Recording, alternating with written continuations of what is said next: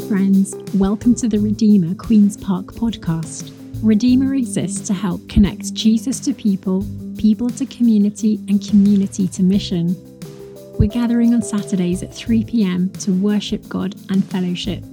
If you ever have any questions, or if we could be of help in any way at all, then please give us a shout at hello at redeemerqp.com. We hope you'll be encouraged as you hear another one of our Bible talks. Let's listen to the next episode. Well, how many of you feel rested? See one hand, maybe two, three of you thought about it. Yeah, we uh, there might be different reasons for not feeling rested. Um, I had the great privilege, I'm gonna call it a privilege, uh, to be a part of the midnight bus last night uh, in 24 hours of prayer, uh, 12 p.m. up to the 6 a.m. shift. Where are we? Yeah, 12 a.m. I'm, it's going to be remarkable if anything good happens while I stand here. How tired I am right now.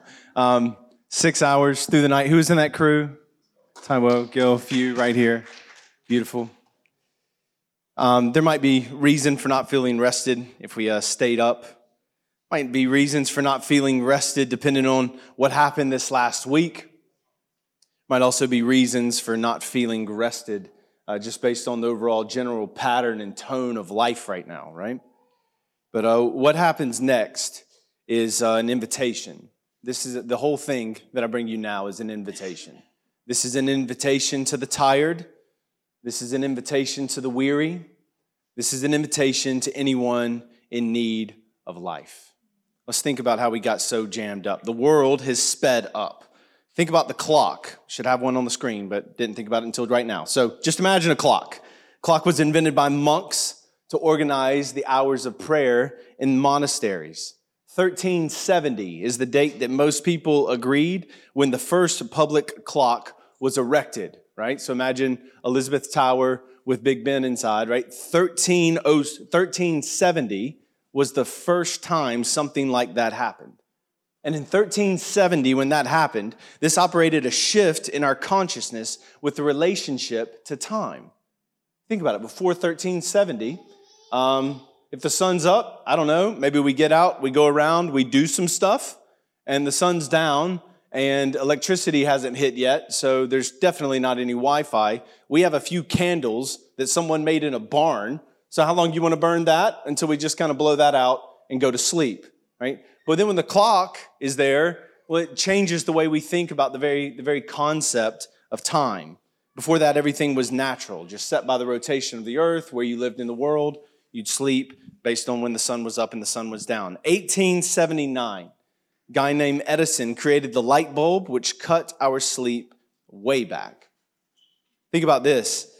Back then, the average person in Western culture slept an average of 11 hours a night.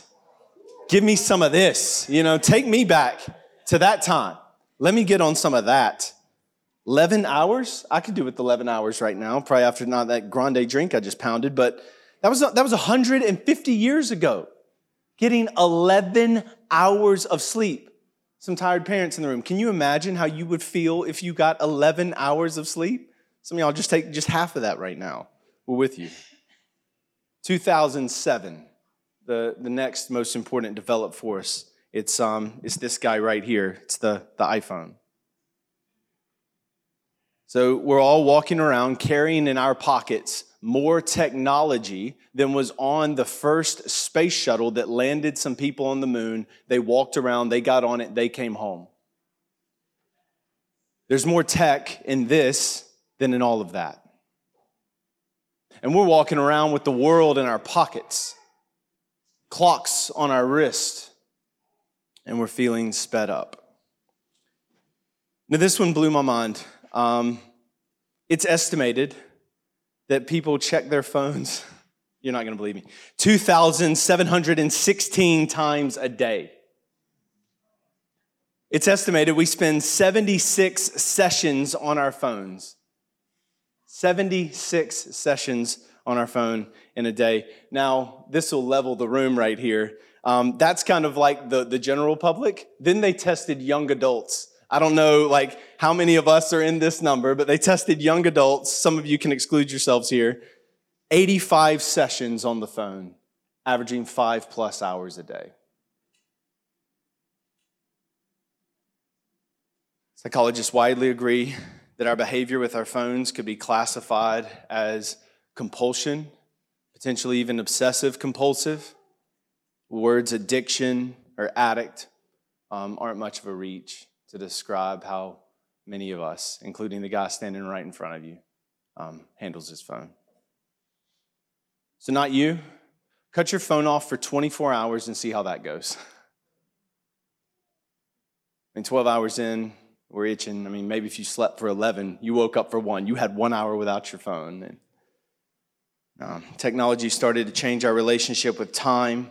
Different labor saving devices come in, and what we feel is I actually don't have more time. I'm actually just kind of switched on and I'm occupied more of the time. Now, I'm not going to give you a sermon in favor of digital asceticism, right? I'm not, I'm not there personally. I don't think the Bible leads you to that. I don't think you can be a witness in Western culture and kind of go all the way there, but here's some commentary. This is Ronald Rolheiser. Today, a number of historical circumstances are blindly flowing together and accidentally conspiring to produce a climate within which it is difficult not just to think about God or to pray, but simply to have any interior depth whatsoever. He goes on, we are distracting ourselves into spiritual oblivion.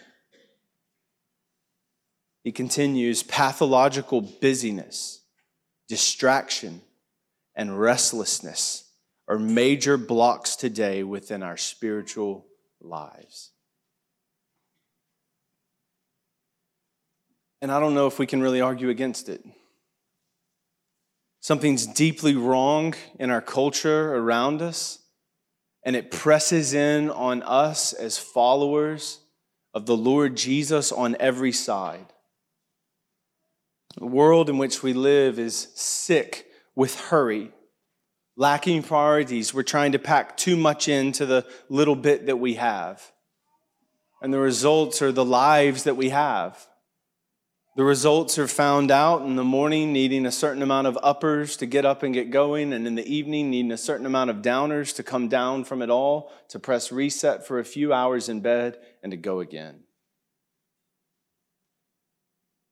It's not just the world around us, right? This isn't some moment where we got together today and we're like, oh man, we are just like passive victims of what's happening in our culture. No, no, no. Like it's it's it's within us as well. Overwork might be our great problem. Overwork. Healthcare professionals say that overwork is one of the prime contributions contributions to the most prevalent medical ailments of our society, including heart disease, certain cancers, accidental injuries, cirrhosis of the liver, just to name a few. One study, one study conducted by CNN, that's a news outlet, uh, concluded people who work 11 hour days are 250% more likely to become depressed than to those who limit their work to eight hour days. 250% more likely to become depressed. And when you consider the, the, the, the amount of stress that our bodies go under when we do different sorts of work, I think, and there, there's nothing to say it's like, oh, it's only these vocations, but not these. No, it's just something about being switched on for a prolonged period of time. Certain chemicals get released into our body, certain hormones get released into our body, which is fine if you have plenty of time to sleep, which you could do for a day or two in like a busy season, but throwing our levels to, to those extremes, it leads to more anxiety and more depression. Some of us can't help it. We, we simply need to work, and there's hours that get set for us. But think about why we actually go to work. Some of us go to work to provide for ourselves. There are things that we want. We go to work to be able to access those things. But come on, we're in London, right? And many of us ended up in London away from somewhere we were because there's something that even drove us to this place to, to live and to work. Oftentimes, work is actually connected with our identity because our worth gets connected to this. Think about the second most popular question right after Like, what's your name? It's, what do you do? What do you do? Who are you? Not where, not, not where are you from, not what are you into, not how do you rest, but what do you do? Here, here's the invitation, right? I mean, it's, it's clear. That's the problem. That's some context. Matthew 11, 28 to 30. Let's hear him afresh. Come to me. Can you hear him? Can you hear him saying that with 86 phone sessions in a day, five plus hours on the phone? Come to me. Come to me, all who are weary and burdened, and I'll give you rest. Take my yoke upon you and learn from me, for I am gentle and humble in heart, and you will find rest for your souls. A lot of Christians think Christianity means getting busy for Jesus. If we're not careful, us as a new church community, we could, we could, we could slip into this rut. It's like, what does it mean to, to be a Christian? It's like, oh, I, I love my neighbor, I serve, I run around town, I'm busy, I'm doing stuff, I'm going to meetings. Look at me. I'm a busy Christian. Don't get me wrong, like not only pastoring a church, we're trying to we're trying to lead a movement of the gospel in this city. It's going to take energy, it's going to take some serious output, it's going to take some running around, some coordinating of plans, some gathering of meetings and resources. But all of our work for Jesus ought to be rooted in our rest in Jesus, right? And if the things we're doing for Him outwardly aren't coming from roots that are actually sitting down into Him and depending on Him, we have to wonder what will the quality of this fruit actually be. Eugene Peterson, um, American pastor, theologian guy, um, translated the whole Bible in his morning devotional time. Right? He would uh, he would spend two to three hours um, sitting at his desk first thing in the morning, reading the Greek, reading the Hebrew, getting into a little bit of the Aramaic when necessary amongst the Greek, and prayerfully translating the whole thing over from the original languages to like modern Western culture English. That is called the message, paraphrase, or translation of the Bible. And I think he absolutely smoked it at Matthew 11. Here's, here's how he says it. We'll go slow. Are you tired? Are you worn out? Are you burned out on religion? Here's the invitation. He says, Come to me. Think about we've been studying the way of Jesus. Get away with me and you'll recover your life. I'll show you how to take real rest. So walk with me and work with me. Watch how I do it. Learn the unforced rhythms of grace. I won't lay anything heavy or ill fitting on you. Keep company with me, and you'll learn to live freely and lightly. Oh, souls just go out to this. And this is an invitation invitation for the tired, invitation for the worn down, the beat down, the over busy the people who are always late with their Christmas presents. I'm not looking at anyone in particular, I should be looking at myself, but it's an invitation. The vast majority of us live with some sort of low grade anxiety that never goes away because of all the things that we need to do, but we can't seem to get it done. So, how do we move from a place where we look a lot like our culture, a lot like the setting that God put us in when we're affected by busyness, when we carry a lot, when maybe our neighbor has 86 phone sessions and we're just running 80. Like, how can we get a bigger spread here? How can we find a larger gap? How can there be more distinction that separates a follower of Jesus from everyone else in town? That's what we're into. Now, Matthew is writing specifically for Jewish Christians. Um, the guy writing this is one of three synoptic gospels Matthew, Mark, and Luke. There are these biographical accounts of Jesus' life. They're all written uh, for specific audiences. And Matthew is setting up here writing for people coming from a Jewish background. And he's intending to show these people this is Jesus Christ. This is the Messiah of God. So he's driving after it and he's going for it. And later on in his gospel, he's constantly countering the teacher of the religious leaders of the day And Matthew and, and Jesus, who is a rabbi, Jesus who would have showed up inviting people to follow him, come train under me, come spend some time with me, come just camp with me. Like, watch how I eat scrambled eggs in the morning. Like, watch how I listen to somebody who's annoying. Like, watch how I have a conversation with you. Like, this is what rabbis would do. Just come be with me, and you'll pick up my version of rabbi, right? So that's what Jesus is doing, and Jesus has something to say for the other religious teachers or rabbis of the day. Matthew chapter 23, verse 4, talking of them, he says they tie up heavy, cumbersome loads and put them on other people's shoulders, but they themselves are not willing to lift a finger to move them. So, part of what this means in Matthew 11, 28 to 30 is Jesus is saying everybody's going to have to carry a yoke. Everybody's studying and training under someone. And Jesus is saying, Come to me, because I have an easy way to do this. Jesus is saying there's religious teachers out there, there's going to be other systems, there's going to be other gurus that their way, their method is going to be heavy, it's going to be cumbersome. And that's even driven by rabbis that aren't willing to put in the work themselves. Jesus knows it differently. So think about this the most mature in Jesus are not those people who are necessarily working hardest for him, but they're the people who are resting the most in him. That's what he's inviting us into. What he's inviting me into as your pastor. That's what he's inviting us into as a people.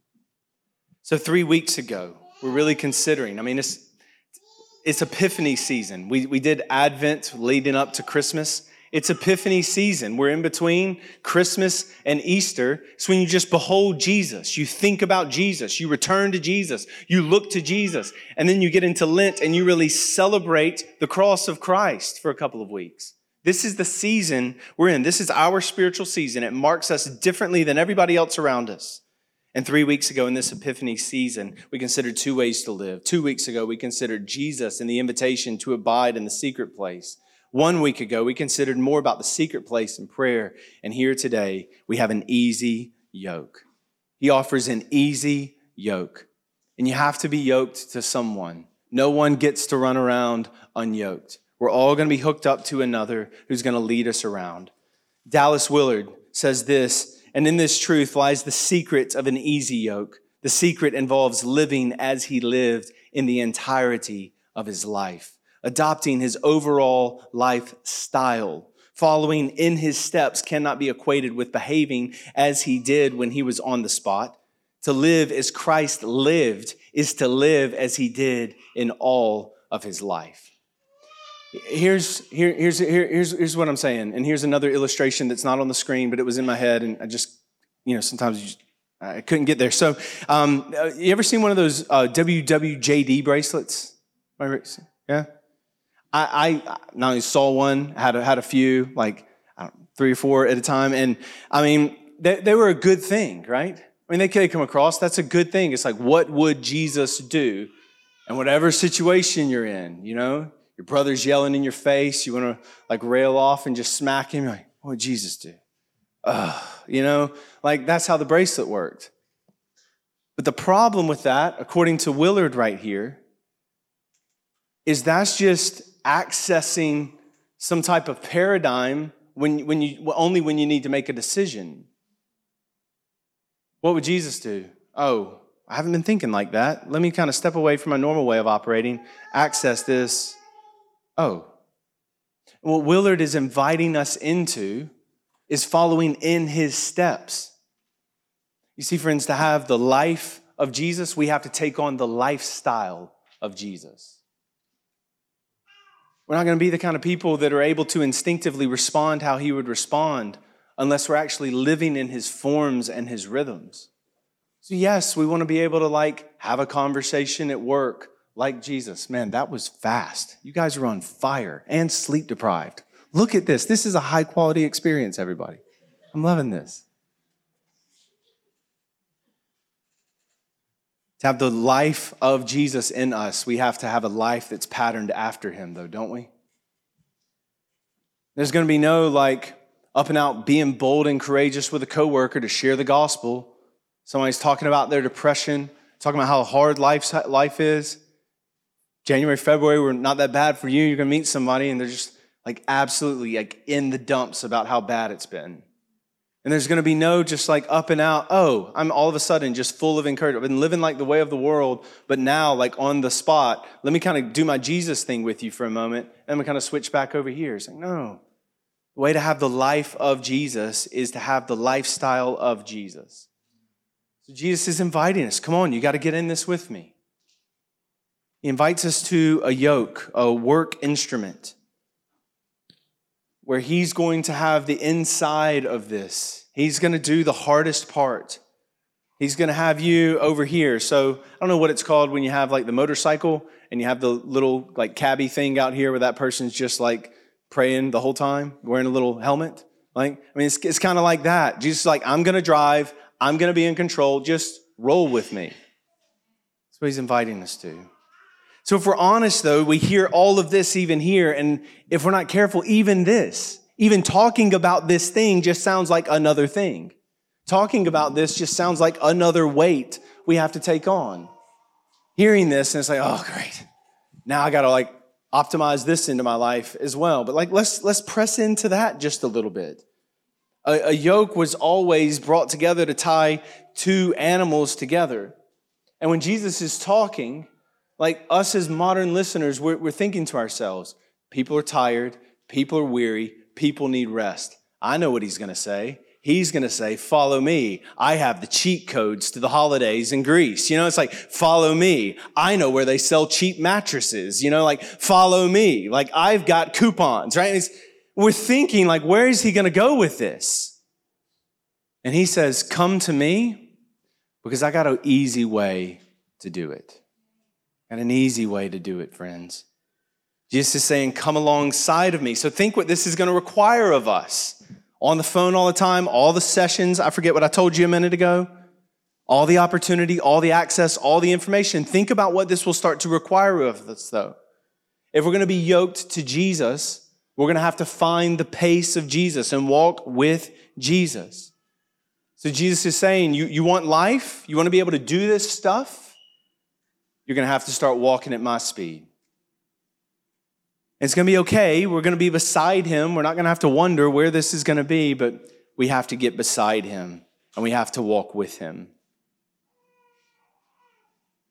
The hardest way to be a Christian is to be a follower of Jesus, someone who says they're a follower of Jesus, lives like the world, but tries to like work the Christianity into living like the world.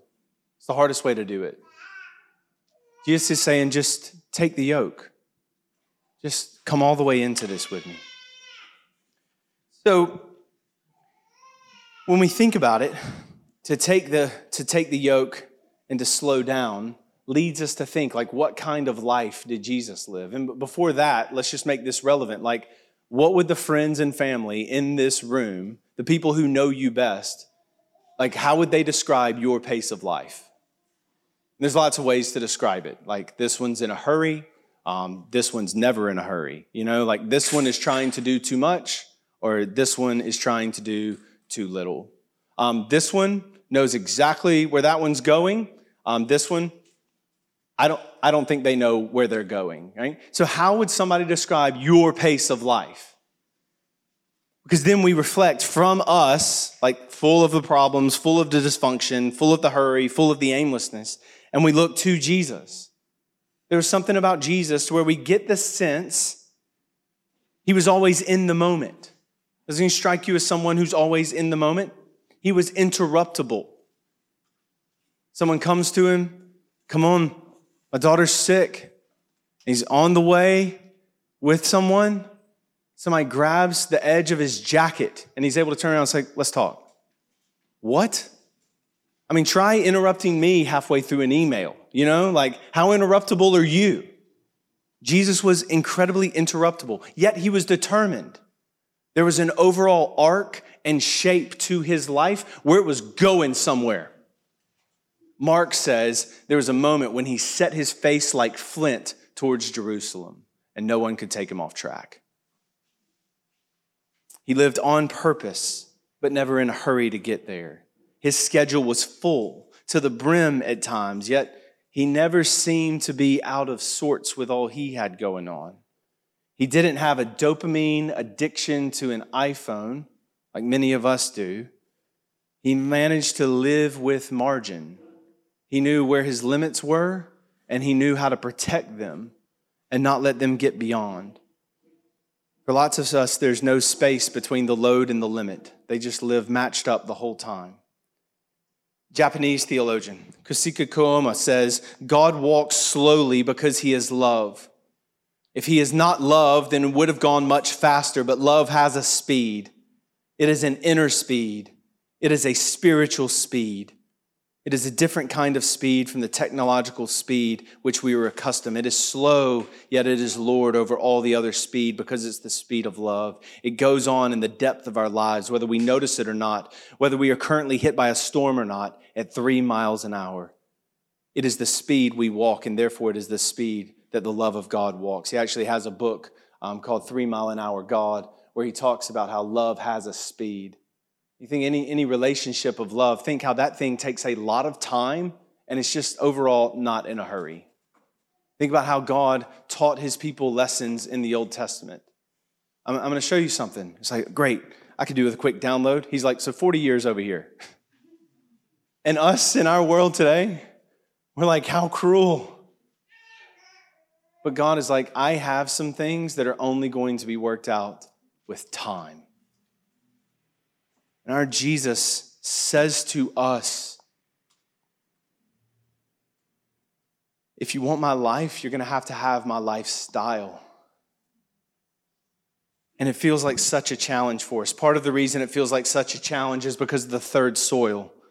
Hear what Jesus had to say about this. The third soil comes along. It's a parable Jesus used to talk about the different kinds of hearts that are out there, different ways that people respond. Jesus said, The worries of this life, the deceitfulness of wealth choke out the word, making it unfruitful. The third soil, so much of London. Our Lord is saying to us, Be sure your faith doesn't get choked out because of all this other stuff. The things that overwhelm us and rob us of intimacy and fruitfulness, they don't manifest themselves as grave threats against our identity. They just show up in our diaries as life and they show up in the warmer months as, you know, a day away, a weekend away, a week away. They show up as season four of just dropped, listening to our neighbors relentlessly, constantly checking social media. A third soil. And Jesus brings it up to say, be on guard against this. Be sure this doesn't choke the life out of you. Be sure this doesn't strangulate your walk with me. I think this is where it's almost, it's almost helpful. Like, we can't look around the room here and just measure each other. You know somebody that works 10 to 15 hours more than you. You don't know how much they're compulsively checking Instagram, though. Like, it's possible to have a life that's just shaped like that, but they might have these other things in order. You might work 20 or 30 hours a week, but you, you can't go to the toilet without checking your phone, right? So we, there's, no, there's no judging one another, putting each other in boxes today. It's us and Him, and we're all equal before Him. And He's looking at us saying, You got to be careful. There's some things here. You're going to be yoked to some different stuff, different stuff. And the overall point here is how's it going? Are we full of love? Are we just kind of busy with distraction like everyone else around us? So let me, let me, let me try to move this. Think about Jesus. Think about him. Think about him. He, he, he seemed to be walking everywhere, not running. Um, he seemed to have long meals often. He, he seemed to have space for in depth connections and conversations. He practiced the Sabbath every single week. He was into simplicity before simplicity was a vibe. He was into minimalism before what's her name showed up right? I mean, it's Jesus. He's kind of got like a cloak and a tunic and some Birkenstocks, and he's like, Where we eating? You know? Um, multiple times in the Gospels, they had to wake him up for stuff, you know? Get me some of this 11 hour Jesus, you know? Constantly having to wake him up. Um, there's a storm now. If you want to get up, we're over here now, right? Just depending on the Father, resting, sleeping, eating, walking, and accomplishing a whole lot of good stuff. So, two questions we can ask about Jesus in our lives to figure out what this would look like. First, we could ask the question so, how would Jesus live if he were here? How would Jesus do 2023 London? Now, you're going to have to extrapolate just a little bit, okay?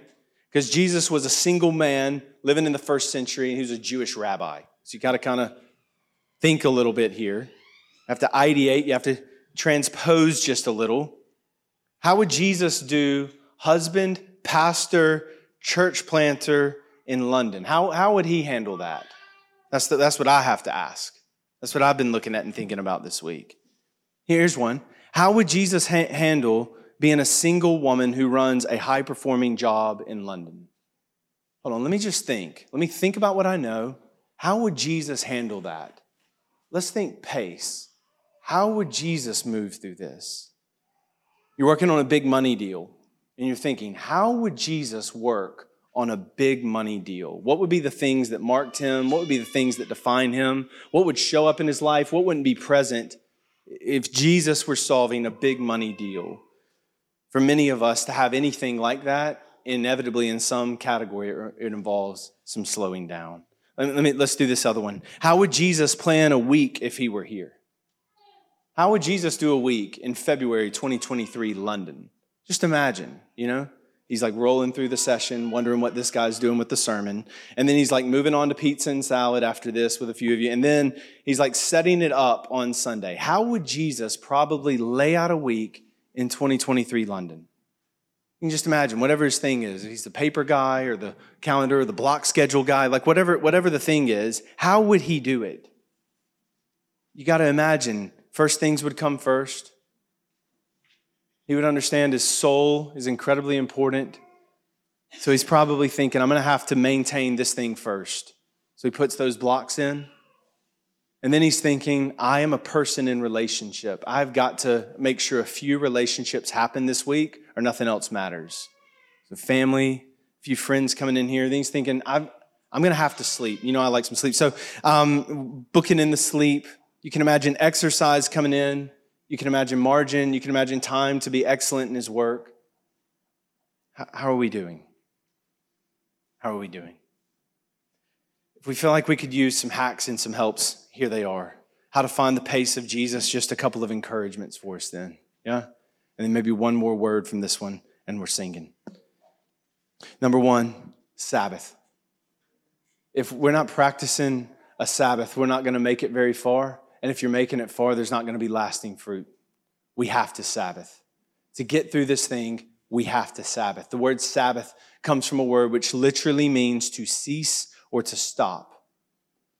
And it's something I didn't learn until I was into pastoral ministry over my head with problems and stresses and frustrations. I'm just like, I got to step away from this thing once a day. Like sometimes the Lord just takes you into the deep end to teach you to swim. We have to learn to Sabbath. Commanded for the good of humanity in Genesis chapter 2, verses 1 through 3, given again in Exodus chapter 20, verses 8 through 10. And Carl Honoré says it like this The problem is that our love of speed, our obsession with doing more and more in less and less time has gone too far. It's turned into an addiction, actually, a kind of idolatry. We have to Sabbath. We have to start shaping our lives like Jesus would have shaped his life in 2023 London. We have to start building this thing in to say, I can walk away from it for a day. And the humility that teaches us when we step aside and it's like you know i can I, will interact with like some of you on like the friendship level but i'm also like not opening up the documents and starting the research and doing those things I just got to step aside from it for a day. And you can step aside from it as well. I want to be realistic. If that feels like too much of a, a mountain to climb right now, then you think, I can, I, I can do half a day. Like my first month, I can do half a day. And if that's too much, you can think, I can go quarter of a day and repent my way through it, and then get to half a day, and then get to a full day. What would this look like for you? I'm gonna be very practical with you. One day a week, not to do it. Be unplug, no office, more sleep, Bible, read, read, read leisurely, pray, play, be with people. If that's your thing, just be away from people if that's your thing. And what you'll find is that it actually empowers the other six days of the week with something that you cannot get from another cup of coffee, another Adderall, another upper, downer, or thrill. It's Sabbath. It's getting away from it for one day will infuse the other six with a power and a priority like nothing else. Next, uh, Newbigin, I got to work it in. Newbigin said, we're, we're driven away by every gust of enthusiasm. And when we take a Sabbath, we boycott human compulsivity. So I'm not going to do it. Just taking a day away from it. I am not doing the rat race today. And we rest. You show back up the next day, and people are looking at you like, What'd you do? I took a Sabbath. Next thing, secret time with God. Secret place in the morning, a pause before re engaging in the evening. Find these ways to, to reset. Um, many of you know me well. I'm not a morning person, but I'm cultivating that, that lifestyle right now. So, getting up, spending some time with God, and also finding some ways to re engage with people around us or to shift gears from the persons that we re engaged with all day. Find some sort of liturgy, some sort of prayer, some sort of practice. When I'm coming up the stairs from the tube, I'm leaving it behind right now. Or like when you're digging for the keys, you're like you're giving yourself that talk, I can be a fun dad tonight. Like you, you find your thing and you work that out. Secret time with God. Third thing, tithing. Tithing means giving at least the first 10, 10% of your income back to God. It's on the same principle of what we're talking about right now with rest. Some of us say, well, I can't afford to do that. That's, that's, that's because how we have life structured, we actually can't afford it. But if we're actually living in the faithfulness of God, acknowledging that He owns it all and He has a responsibility to meet our needs, oh, we can absolutely find time for it. He multiplies the 90% or whatever percent we're left with in the end. So, in the same mentality of take time off from the rat race, we actually say, This thing could kill me. I'm actually going to divest myself of it, and I'm going to put it in places where it'll be able to help and, and bless other people as well. And listen, when I talk about money with you, if that ever sounds like a power play or a ploy to get more money in this church, then you are more than welcome to talk to the elders of this church. We will find you a church across town that believes in Jesus, loves the local church, and is passionate about the mission of God. And you can take these principles and go plug them in and apply them there. It's not about getting money in here. This is about your heart. And this is about the God of mammon not having a hold on us as a congregation. So it feels like, what was that? Take it somewhere else and do it. Just do it. Mammon's trying to strangulate some of us. It'll loosen his grip. Next, schedule your week. Think about how Jesus would schedule a week vision, life, values, inner peace. How, do, how does it overlap with my outer values? And then we slow down. Don't worry, I'm almost done talking. We, drive, we, we, we walk, right? We don't jog around people. Slowing down couldn't mean we don't have to huff and puff whenever we pass somebody trying to give it to them one time. Slow down. Jesus got a lot of stuff done too. Can we just slow down? Can we breathe deeply? Can we embrace our limitations? You notice that mentors always walk slow? You sync up with somebody who's just kind of further down the track than you the guy who's like figured out what you're trying to figure out, the woman who's like doing the thing you're trying to do. Have you always always noticed there's actually rhythm to them that it seems like we often lack? Finally, single tasking. This was something from the 90s. Um, before everything else came into the world. A little bit of a joke? That's fine. I'll keep going. Um, it's a thing where you would do just one thing at a time. So instead of TV, music, and scrolling, maybe just pick one of these and just see if we can create some simplicity to our minds. See if we can actually take the busyness and the compulsivity of the world that we live in and find things start to find their place. And all of this is, this is what the ancients called a rule of life. Or it's what Jesus called last week in John 15. This is a trellis. This is what you would actually hang the vine on, some rules some ways of doing it and going at it that would allow things to grow and be fruitful. Let's do this. The word for disciple is a noun. We're sitting in here talking about pace and busyness. Think about this the word disciple is used 268 times in the New Testament, and it is not used as a verb, it is a noun. sometimes we get so focused on, I got to be a disciple. I need to go make a disciple. I need to figure out what a disciple is. Like what, what these different things. But think about it. Technically, you can't disciple anybody because disciple is a noun. You can be a disciple. According to this, you either are one or you aren't one. But if we were to get really, really technical with it, you know, somebody walks up to somebody would pick on Andrew, like walk up to Andrew. It's like, Andrew, who are you discipling right now? That's about the same as saying, Andrew, like, who are you Christianing right now? You know, Christianing. Like, Andrew, who are you believering right now? Andrew, like, who are you following right now? And it's like, well, you, just, you just can't. You either are one and you're growing as one, as you're imitating one, or you're not.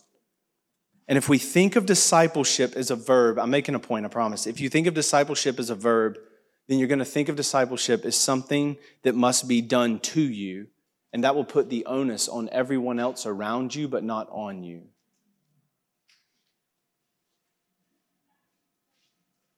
So if you think of disciple as a verb, then you'll sit around waiting on it to happen to you passively instead of taking responsibility and doing this yourself. And I'm here for you. This staff team that's growing and really coming together, we're here for you. Elders of this church, we got you. Your community group leaders, here for you.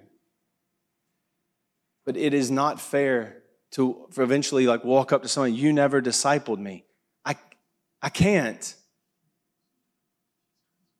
That's you and him stuff. And you're either with him or you're not.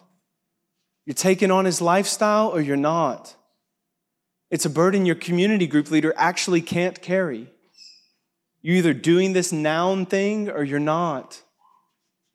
So it actually comes to us. Not in some self expressive, individualistic way where we're back where we started, but no, if we, if we decide to follow Jesus, then it's going to come back to us. And we're going to need family around us. You're going to need a staff team around you. You're going to need an elder team looking after you. You're going to need a whole host of people being family to you. And we're going to talk more about that next week. But it does come down to us. It's a noun. Is it us? or is it not? Right. Jesus was quoting from Jeremiah 16 when he said, Come to me. This is what the Lord said Stand at the crossroads and look. Ask for the ancient paths. Ask where the good ways is, good way is, and walk in it, and you will find rest for your souls. This is the promise that he's announcing fulfillment of in Matthew 11. But you said, We will not walk in it.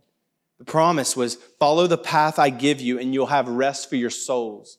And since Jeremiah said it, no one was doing it, so Jesus came through to live it himself. And Jesus shows up saying, Come to me, come to me, come to me. Think about it. No one loves like this one. Jesus does not love like us. We love until we get betrayed and then loves off, not Jesus.